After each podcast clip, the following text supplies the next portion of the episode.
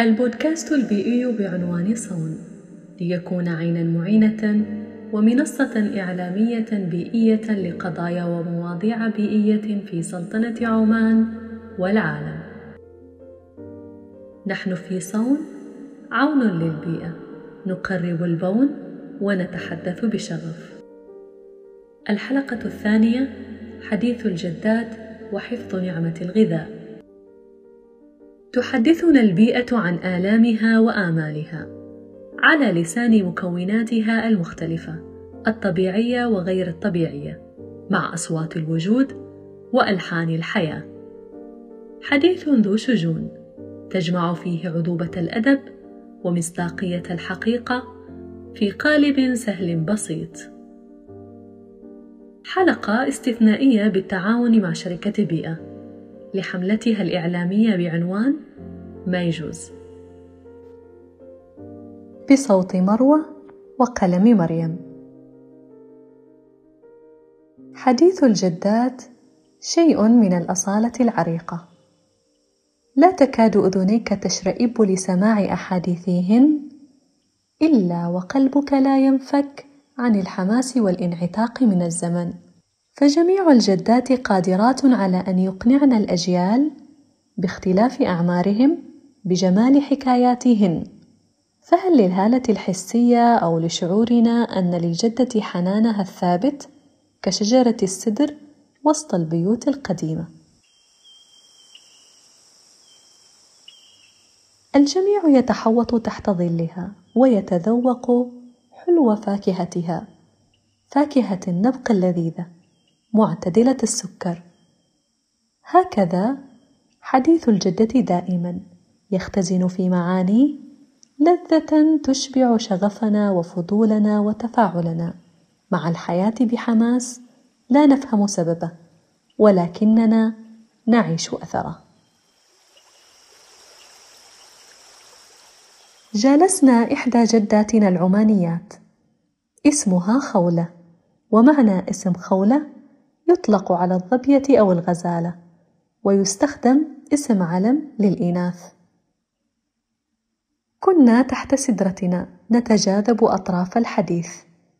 وقت الضحى ونرسل الدعوات ليسلمنا الله من وباء حل في زماننا وباء كورونا ويسهل علينا قدوم شهر رمضان. لعامنا الهجري 1442 ونحن في مجلسنا إذ بجدتنا خولة بعكازها من شجرة العتم العمانية تقوم لتفتش في مندوس صغير بجانبها تخزن فيه شيئا من الجوز واللوز والزبيب جعلته في أكياس صغيرة محكمة الإغلاق وبمقدار دقيق حسبت حباته. وكعادتها قد جهزت هذا لتوزعه على من يدخل معها ويشهد مجلسها. كل ذلك أدهشني فسألتها لماذا هذه الدقه في حساب حبات المكسرات يا جدتي خولة؟ أجابت مبتسمة يا مريم نحن تعلمنا المقادير والمكاييل والحساب من أهلنا وكل شيء عندنا بمقدار. قلت جدتي هذا الزمان نحن في وفرة من العيش والخير العميم. أكثر مما كان في زمانكم. فلماذا كل هذا الحرص؟ قالت يا بنيتي النعم تدوم بالشكر وتزداد بالاعتدال وتبارك بالإنفاق على الغير. أخبريني اليوم عن حالكم. أنتم جيل اليوم مع الطعام والشراب. أطرقت رأسي خجلا منها. ماذا سأقول وكيف سأبدأ؟ ولقد كنت قد درست بل وقرأت سابقا عن هذه القضية. وفي وقت ليس ببعيد. قد وافق مجلس التعاون الخليجي بتاريخ السادس عشر من إبريل العام الماضي على اقتراح لدولة الكويت بإنشاء شبكة للأمن الغذائي. لتداعيات أزمة فيروس كورونا. ولأن دول الخليج تعتمد بشكل كبير في غذائها على الاستيراد الخارجي. كما أن الدراسات والإحصائيات تشير أن حوالي 57 مليون ريال عماني قيمة نفايات الطعام المهدرة سنوياً في سلطنة عمان. وأن 27 من النفايات البلدية الصلبة هي نفايات طعام حسب ما ذكرته شركة بيئة. وعلى مستوى العالم ظهرت مشكلة نفايات الطعام التي لم نسمع عنها في سالف من الزمان وتسبب مشكلات بيئية وخيمة. ففي كندا وحدها مثلا تكبد النفايات الغذائية الكنديين أكثر من 30 مليار دولار سنوياً كحساب لإجمالي الموارد التي تهدر في التكلفة الحقيقية لصناعة الغذاء بشكل عام مثل الطاقة والمياه والأرض والاستثمار الرأسمالي والبنية التحتية والآلات والنقل فهي منظومة متكاملة ليصل الطعام إلى المائدة في وجهته النهائية. فهل تخيلنا ذلك؟ والتكلفة الحقيقية يمكن أن تصل إلى ثلاثة أضعاف ذلك بكثير. والأكثر من ذلك كله التأثيرات البيئية المرتبطة بهدر الطعام.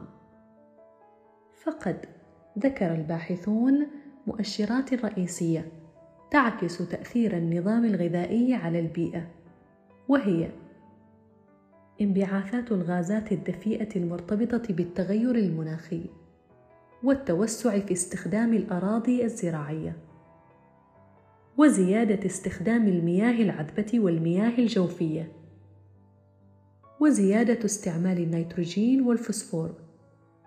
مع غياب توظيف التكنولوجيا لمعالجة هذا الوضع بشكل ملموس. مما سيؤثر على البيئة. بنسب تتراوح بين 50 إلى 92 وفي الوجه الآخر تعاني شعوب من الجوع ونقص في المواد الغذائية تناقض غريب ومرعب. ياه يا جدتي ما عساي أن أقول لك. كل هذا الحديث كان كلمحة في ذهني. شردت بعيدا به ولم أشعر إلا بصوتها الدافئ. ينادي مريم مريم يا نور القمر! فأنا لا أستطيع أن أضع يدي كعادتي على يديك بسبب التباعد في هذه الأزمة عندما تشردين هكذا دائما. انتبهت حينها وقد اشتقت فعلا إلى الشعور بحرارة راحة يدها على يدي كلسعة كهربائية خفيفة. ترجعني لها بعد الشرود بذهني. فقد اعتادت على ذلك مني. قالت مريم لعل في صمتك خيرا وحكمة. تنفست بعمق وقلت جدتي حالنا مع الطعام والشراب غير مرضي. وفيه قدر من الإسراف والتبذير وعدم التدبير ولكننا سنتغير ونعلن للكون أن الإنسانية الواعية تستطيع أن تقدم حلولا لهذه المشكلة. قالت الجدة خولة وقد تغيرت نبرة صوتها وأصبحت أكثر حدة وبدأ شيء من الغضب والإستنكار على غير عادتها. لا يجوز الإسراف يا مريم. والله سبحانه وتعالى يقول ثم لتسألن يومئذ عن النعيم. في سورة التكاثر فماذا عساكم فاعلون؟ وبماذا ستجيبون؟ وهذا هو حالكم. لا تقلقي يا جدة. هوني عليك. نحن سنتغير وأنا أعاهدك بذلك بل العالم كله سيتغير للأفضل. والمبادرات والوعي بدأ ينتشر. اسمعي سأخبرك بما أعرفه. العالم يحتفل سنويا بتاريخ السادس عشر من أكتوبر بيوم الغذاء العالمي. وهو فرصة لبث الوعي والمبادرات وحض المؤسسات الحكومية والخاصة والأفراد لإظهار الالتزام بتحقيق أهداف التنمية المستدامة.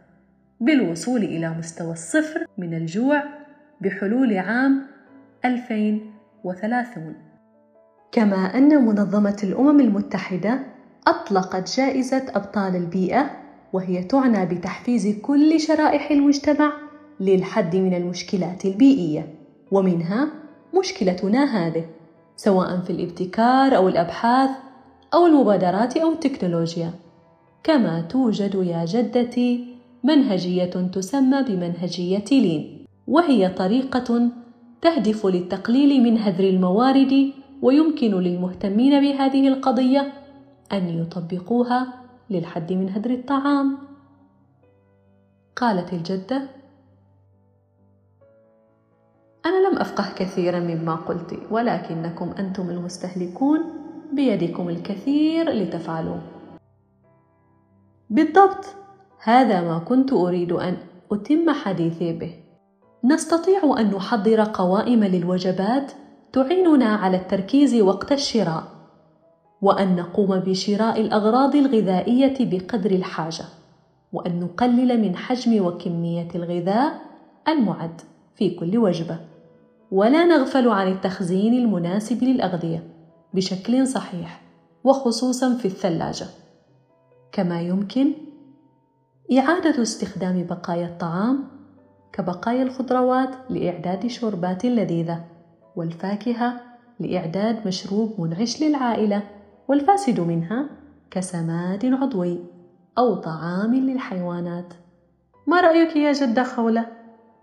قالت وقد تهلل وجهها بشرا وسرورا وأنا أزيد في ذلك أيضا وأنصحكم بأن تشتروا المواد الغذائية المحلية لنشجع بذلك المزارع العماني والإنتاج الغذائي المحلي ليسهم في الاكتفاء الذاتي.